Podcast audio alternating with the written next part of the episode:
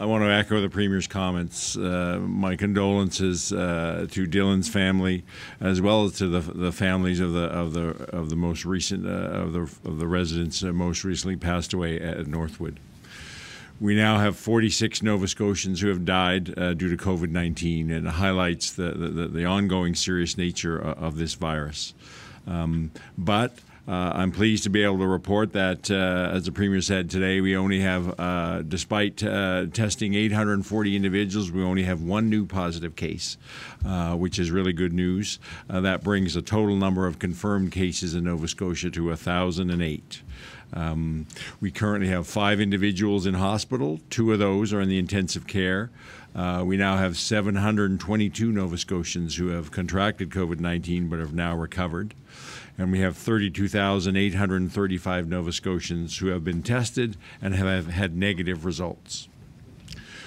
Uh, today, we have two licensed long term care homes and unlicensed seniors facilities with active cases of COVID 19. Uh, Northwood in Halifax, as everybody's aware of, has 156 residents and 38 staff with active cases of COVID 19. Uh, and at one other facility, we have one staff member with an active case of COVID 19 while it's good news that our case count is low, uh, it is too early uh, to uh, relax. We need to continue to uh, pay attention to COVID 19 and remain vigilant. And I do want to emphasize again that we still have a robust uh, testing process. It's important that we, uh, anybody who may have symptoms that could be COVID 19, that we get them tested quickly, and, and if they are positive, do the appropriate follow up.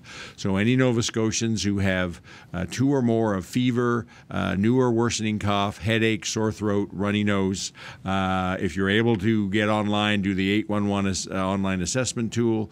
If you can't, you can phone 811 and they'll walk you through process to uh, do further assessment and get direction as necessary for testing.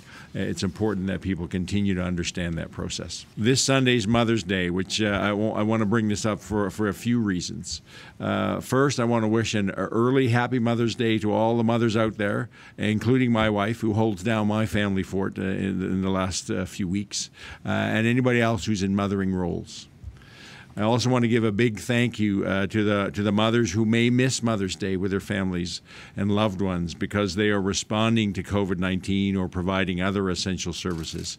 Thank you for for doing that. Uh, and when, while Mother's Day should be a time when everyone can get together to celebrate, this Mother's Day, like other special occasions that we have right now, cannot be like it has in the past.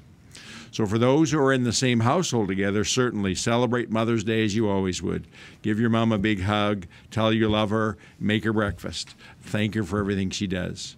But for those those of you who do not live with their mom, please, we need to find a way to to uh, uh, tell your mom that you love her, thank her, uh, either virtually or in person while respecting uh, social distancing it's difficult, I know, to to uh, to do this. Uh, particularly, many, many people have uh, have mothers in long term care facilities who are otherwise away from their families and would love to be able to visit them.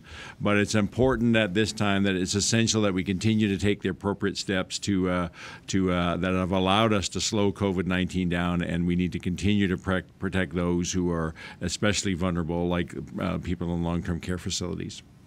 I'd also like to pass along my sympathies to uh, Nova Scotians who have recently lost a mother or a person who's in a mothering role from COVID 19 or any of the other recent tragic events another, you know, along with Mother's Day, we have another weekend uh, upon us. Uh, and I know uh, many people will be looking to get out outdoors. And I would encourage people uh, that it's really important to, to get outdoors uh, for our physical and mental health. Um, but while we do that, uh, it's important that we get outdoors and follow public health measures such as social distancing. So I would encourage everybody to, to, to go outside with those who are in your household for everybody's collective health but make sure that as if you as you're doing this that there's at least six feet between you and other household groups. Uh, we're also asking people to not drive unnecessarily. Try to enjoy as much as you can what's in your community or neighborhood.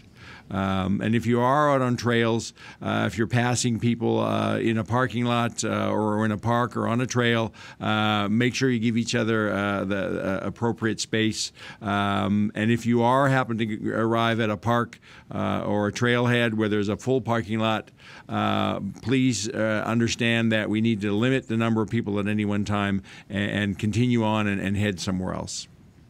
It's important to also uh, emphasize that the good personal hygiene measures that we need to continue to uh, uh, emphasize. Nova Scotians have certainly uh, uh, done a really good job in, in, improving our practice on this.